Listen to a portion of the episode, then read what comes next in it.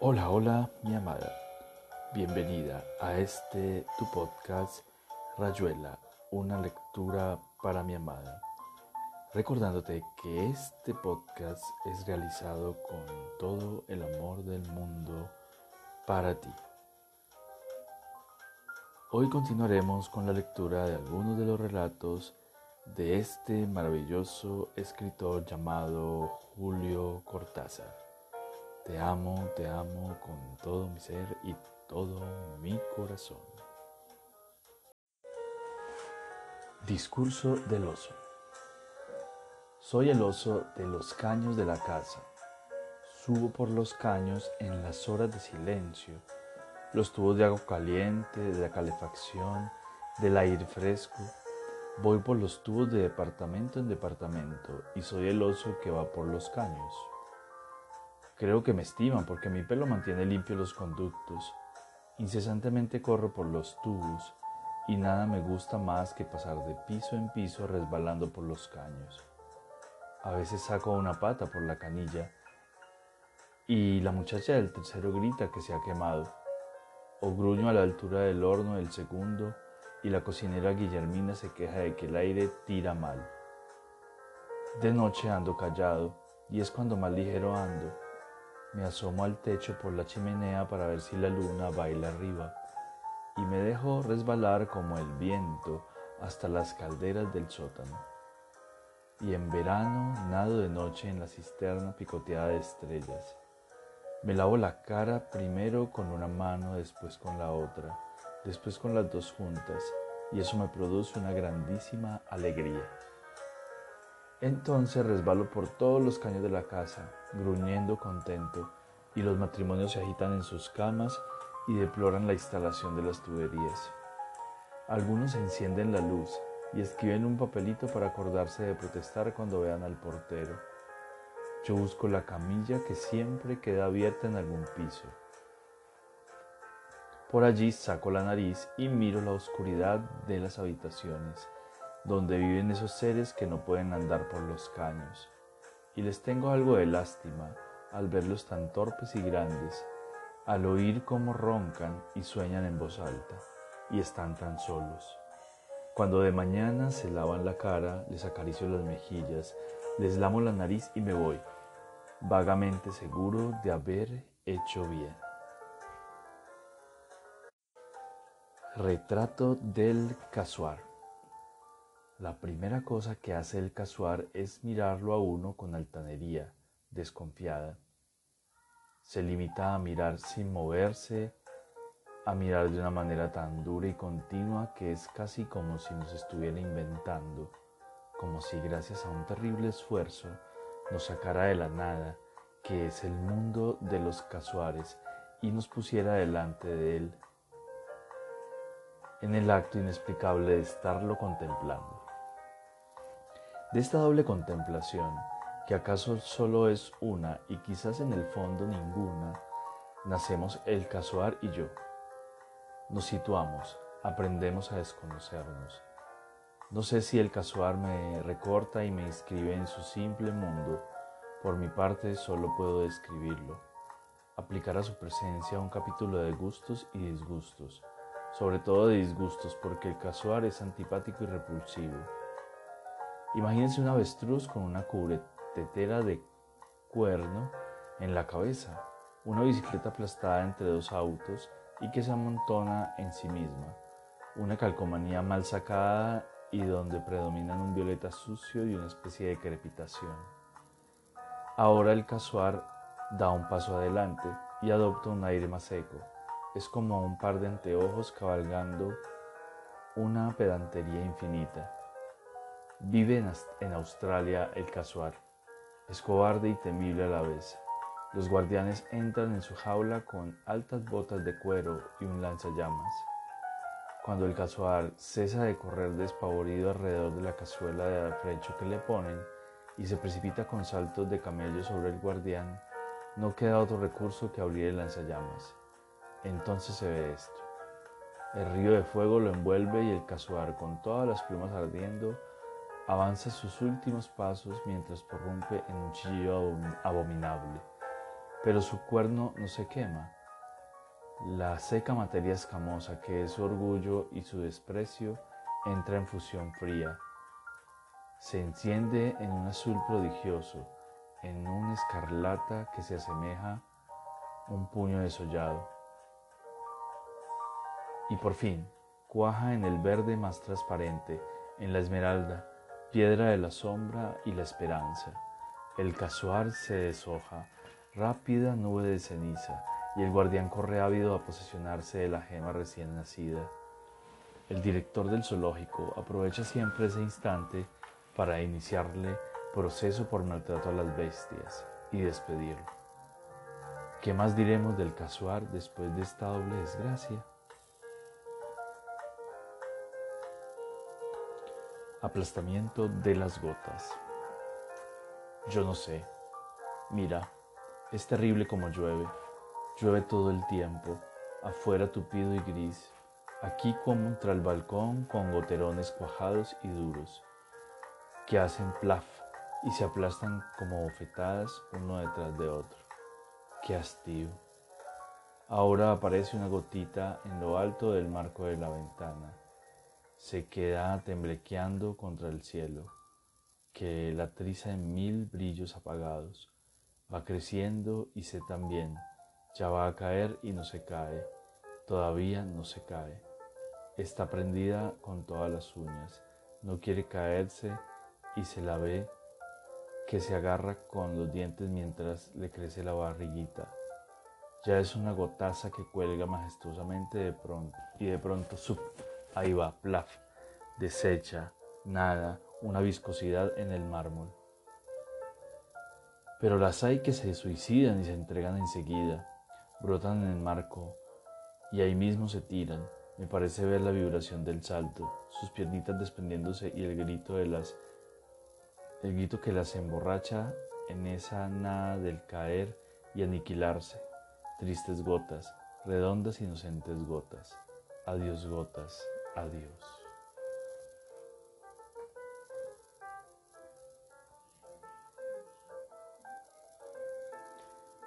Cuento sin moraleja. Un hombre vendía gritos y palabras y le iba bien aunque encontraba mucha gente que discutía los precios y solicitaba descuentos. El hombre accedía casi siempre y así pudo vender muchos gritos de vendedores callejeros, algunos suspiros que le compraban señoras rentistas y las palabras para consignas, eslóganes, membretes y falsas ocurrencias. Por fin, el hombre supo que había llegado la hora y pidió la audiencia al tiranuelo del país, que se parecía a todos sus colegas y lo recibió rodeado de generales, secretarios y tazas de café. Vengo a venderle sus últimas palabras, dijo el hombre. Son muy importantes porque a usted nunca le van a salir bien en el momento y en cambio le conviene decirlas en el duro trance para configurar fácilmente un destino histórico retrospectivo. Traducí lo que dice, mandó el tiranuelo a su intérprete. Habla en argentino, excelencia. En argentino. ¿Y por qué no entiendo nada? Usted ha entendido muy bien, dijo el hombre. Repito, que vengo a venderle sus últimas palabras. El tiranuelo se puso de pie, como es de práctica en estas circunstancias. Reprimiendo un temblor, mandó que arrestaran al hombre y lo metieran en los calabozos especiales que siempre existen en esos ambientes gubernativos. Es lástima, dijo el hombre mientras se lo llevaban.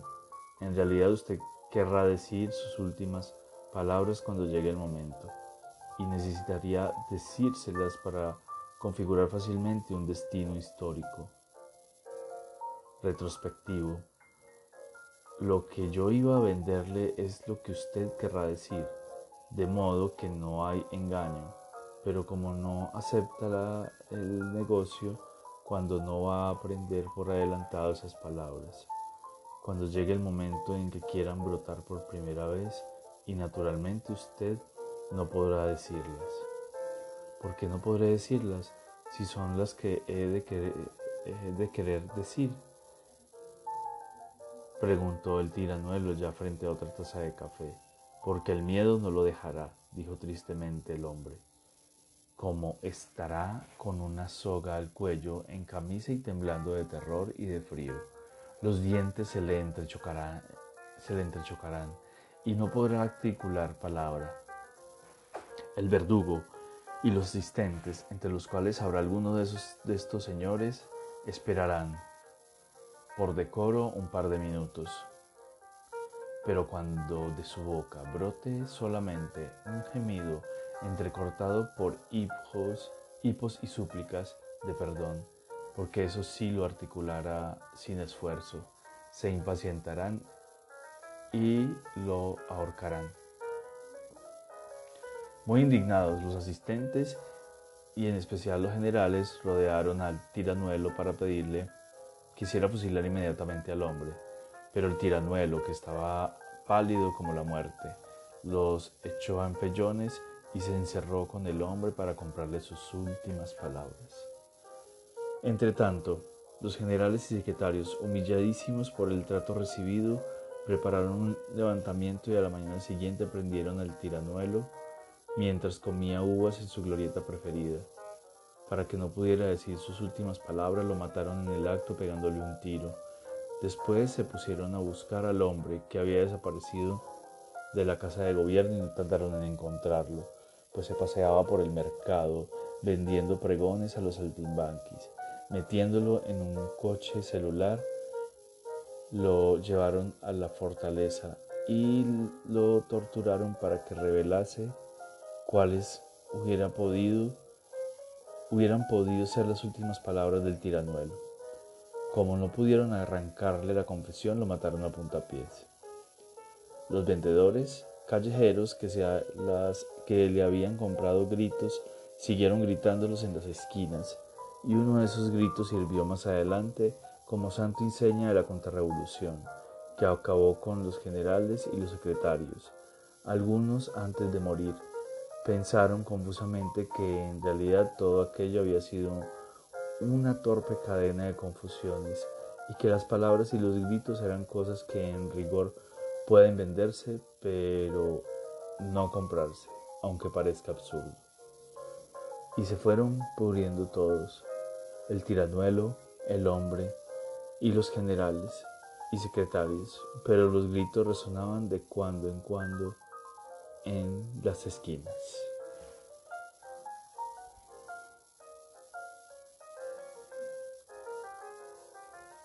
Las líneas de la mano. De una carta tirada sobre la mesa sale una línea que corre por la plancha de pino y baja por una pata. Basta mirar bien para descubrir que la línea continúa por el piso de parqué. Dibuja la espalda de una mujer reclinada en un diván y por fin escapa de la habitación por el techo y desciende en la cadena del pararrayos hasta la calle. Allí es difícil seguirla a causa del tránsito, pero con atención se la verá subir por la rueda del autobús estacionado en la esquina y que lleva al puerto.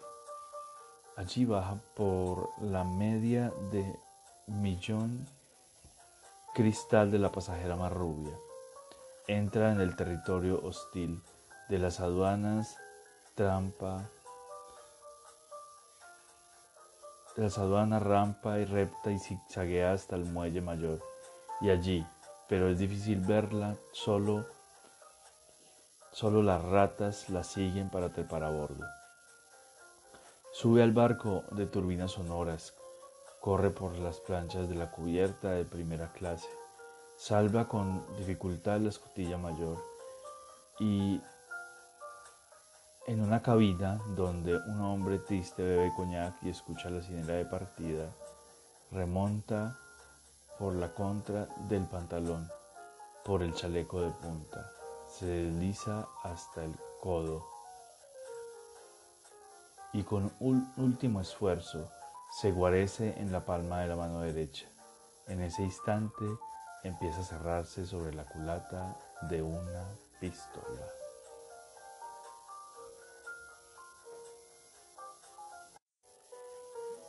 La cucharada estrecha. Un fama descubrió que la virtud era un microbio redondo y lleno de patas. Instantáneamente dio a beber una gran cucharada de virtud a su suegra. El resultado fue horrible. Esta señora renunció a sus comentarios mordaces, fundó un club para la protección de alpinistas extraviados y en menos de dos meses se condujo de manera tan ejemplar que los defectos de su hija, hasta entonces inadvertidos, pasaron al primer plano con gran sobresalto y estupefacción del fama. No le quedó más, no le quedó más remedio que dar una cucharada de virtud a su mujer, la cual lo abandonó esa misma noche por encontrarlo grosero, insignificante y en un todo diferente de los arquetipos morales que flotaban rutilando ante sus ojos. El fama lo pensó largamente y al final se tomó un frasco de virtud, pero lo mismo sigue viviendo solo y triste cuando se cruza en la calle con su suegra o su mujer, cuando ambos se saludan respetuosamente. Bien. Los amigos. En ese juego todo tenía que andar rápido. Cuando el número uno decidió que había que liquidar a Romero y que el número tres se encargaría del trabajo, Beltrán recibió la información pocos minutos más tarde. Tranquilo, pero sin poder, sin perder un instante, salió del café de Corrientes y Libertad y se metió en un taxi. Mientras se bañaba en su departamento, Escuchando el noticioso, se acordó de que había visto por última vez a Romero en San Isidro, un día de mala suerte en las carreras. En ese entonces Romero era un tal Romero y él un tal Beltrán. Buenos amigos, antes de que la vida los metiera por caminos tan distintos. Sonrió cada, casi sin eh, ganas pensando en la cara que pondría Romero al encontrárselo de nuevo. Pero la cara de Romero no tenía ninguna importancia y en cambio había que pensar despacio en la, en la cuestión del café y del auto. Era curioso que al número uno se le hubiera ocurrido hacer matar a Romero en el día de Cochabamba y Piedras y a esa hora quizá se había de creer en ciertas informaciones el número uno ya estaba un poco viejo. De todos modos, la torpeza de la orden le daba una ventaja. Podía sacar el auto del garaje, estacionarlo con el motor en marcha por el lado de Cochabamba y quedarse esperando a que Romero llegara como siempre. Y a, encontrarse con los amigos a eso de las 7 de la tarde. Si todo salía bien, evitaría que Romero entrase en la fábrica y al mismo tiempo que los del café vieran o sospecharan su intervención. Era cosa de suerte y de cálculo, un simple gesto que Romero no dejaría de ver porque es como un lince. Y saber meterse en el tráfico y pegar la vuelta a todas, a todas las máquinas. A toda máquina. Si los dos hacían las cosas como era debido y Beltrán estaba tan seguro de que Romero como él mismo, todo podría, todo quedaría despachado en su momento.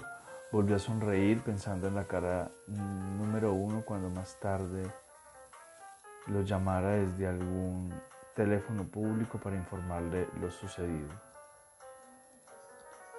Vistiéndose despacio, acabó el atado de cigarrillos y se miró un momento al espejo. Después sacó otro atado del cajón y antes de apagar las luces comprobó que todo estaba en orden. Los gallegos del garaje le tenían el for como una seda. Bajó por el chacabuco despacio y a las 7 menos 10 estacionó a unos metros de la puerta del café. Después de dar dos vueltas a la manzana esperando que un camión de reparto le dejara el sitio, desde donde estaba tan imposible que los del café lo vieran. De cuando en cuando apretaba un poco el acelerador para mantener el motor caliente. No quería fumar, pero sentía la boca seca y le daba rabia. A las 7 menos 5 vio venir a Romero por la vereda de enfrente. Lo reconoció enseguida por el chamber eh, gris y el saco cruzado, con una ojeada eh, a, la, vitrina del café, calculo que tardaría en cruzar la calle y llegar hasta ahí. Pero a Romero no podía pasarle nada a tanta distancia del café. Es preferible dejarlo que cruzara la calle y subiera a la vereda. Exactamente en ese momento Beltrán por el coche en marcha, pone el coche en marcha y sacó el brazo por la ventanilla, tal como había previsto. Romero lo vio y se detuvo sorprendido. La primera bala le dio en los ojos. Después Beltrán tiró al montón de al montón que se derrumbaba. El Ford salió de, en diagonal, adentrándose limpio a un tranvía y de la vuelta por la Tacuarí, manejando sin apuro. El número 3 pensó que la última eh, visión de Romero había sido la de un natal Beltrán, un amigo del hipódromo en otros tiempos. Observaciones ferroviarias. El despertar de la señora Sinamomo no es alegre, pues al meter los pies en las pantuflas descubre que estas que éstas se, se le han llenado de caracoles. Armada de un martillo, la señora Sinamomo procede a aplastar los caracoles, tras de lo cual se ve precisada a tirar las pantuflas a la basura. Con tal intención baja a la cocina y se pone a charlar con la mucama. La casa va a estar tan sola ahora que se fue ñata. Sí, señora, dice la mucama. Qué concurrida la estación anoche, todos los andenes llenos de gente, la ñaña tan emocionada. Salen muchos trenes, dice la mucama.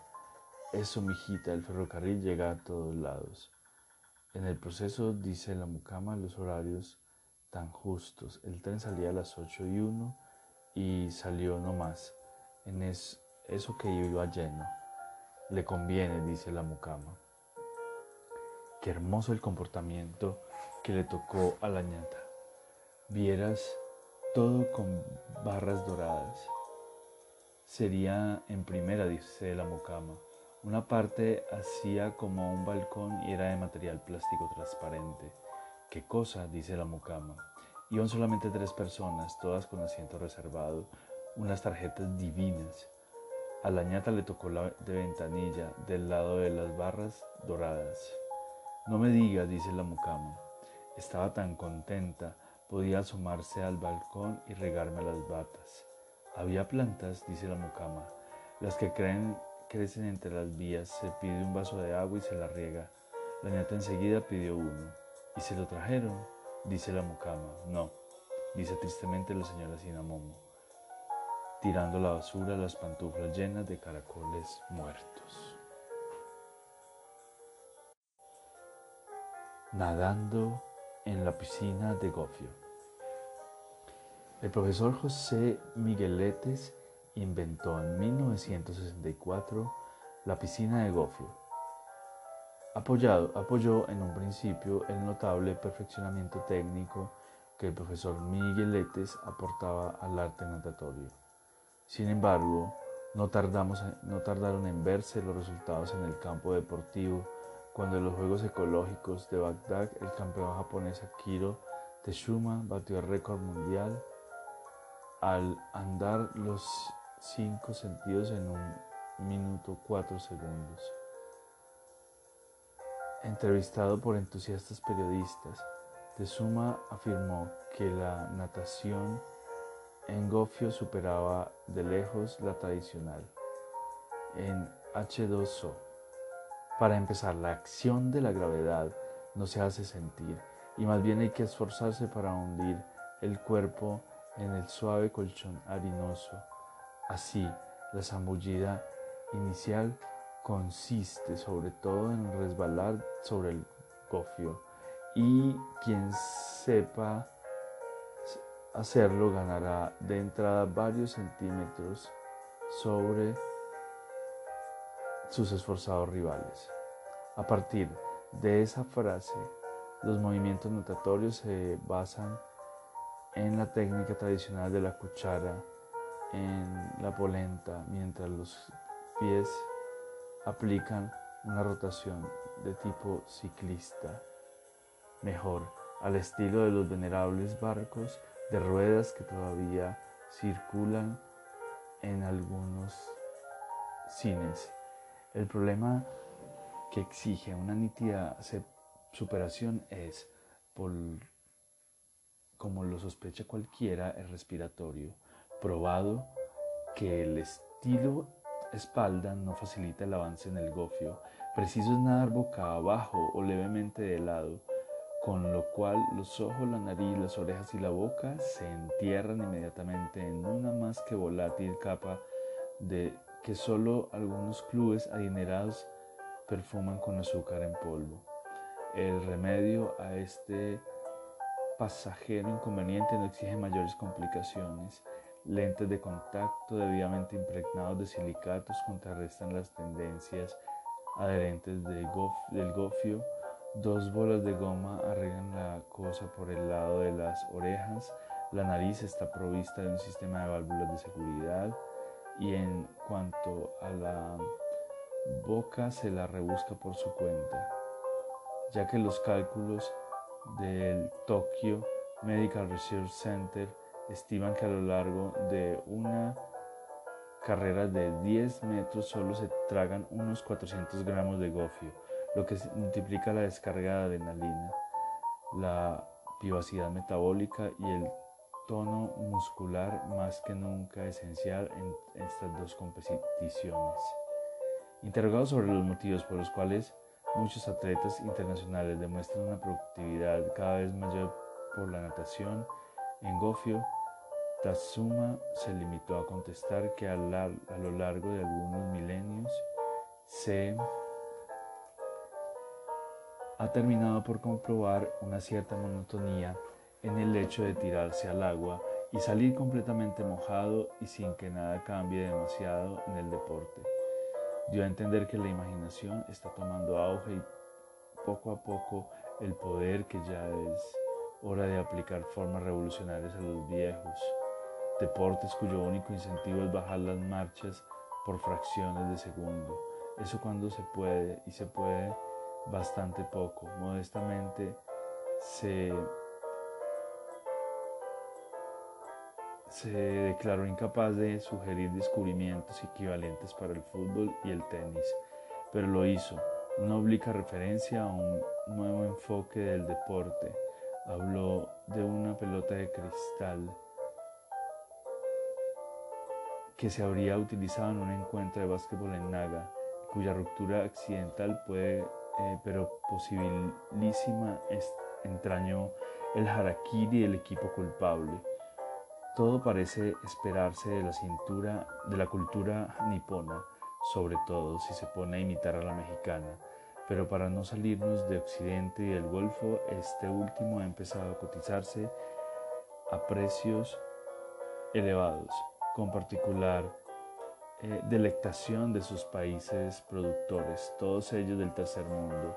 La muerte por asfixia de siete niños australianos que pretendían practicar saltos mortales en la nueva policía de Canberra muestra sin embargo los límites de este interesante producto, cuyo empleo no debería exagerarse cuando se trata de aficionados.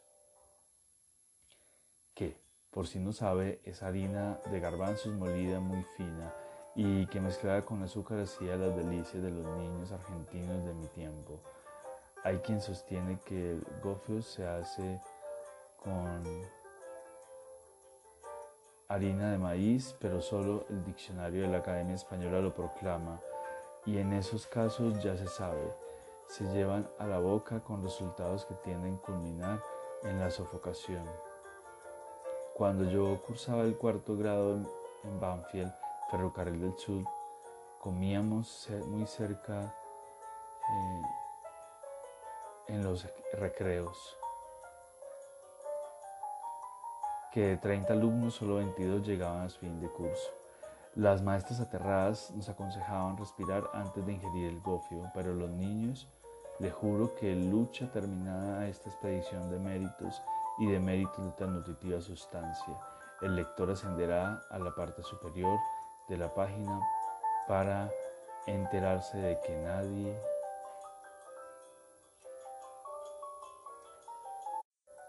Y aquí termina tu podcast, Rayuela, una lectura para mi amada. Espero te haya gustado este nuevo episodio. Te amo, te amo, te amo con todo mi ser y todo mi corazón. Te amo.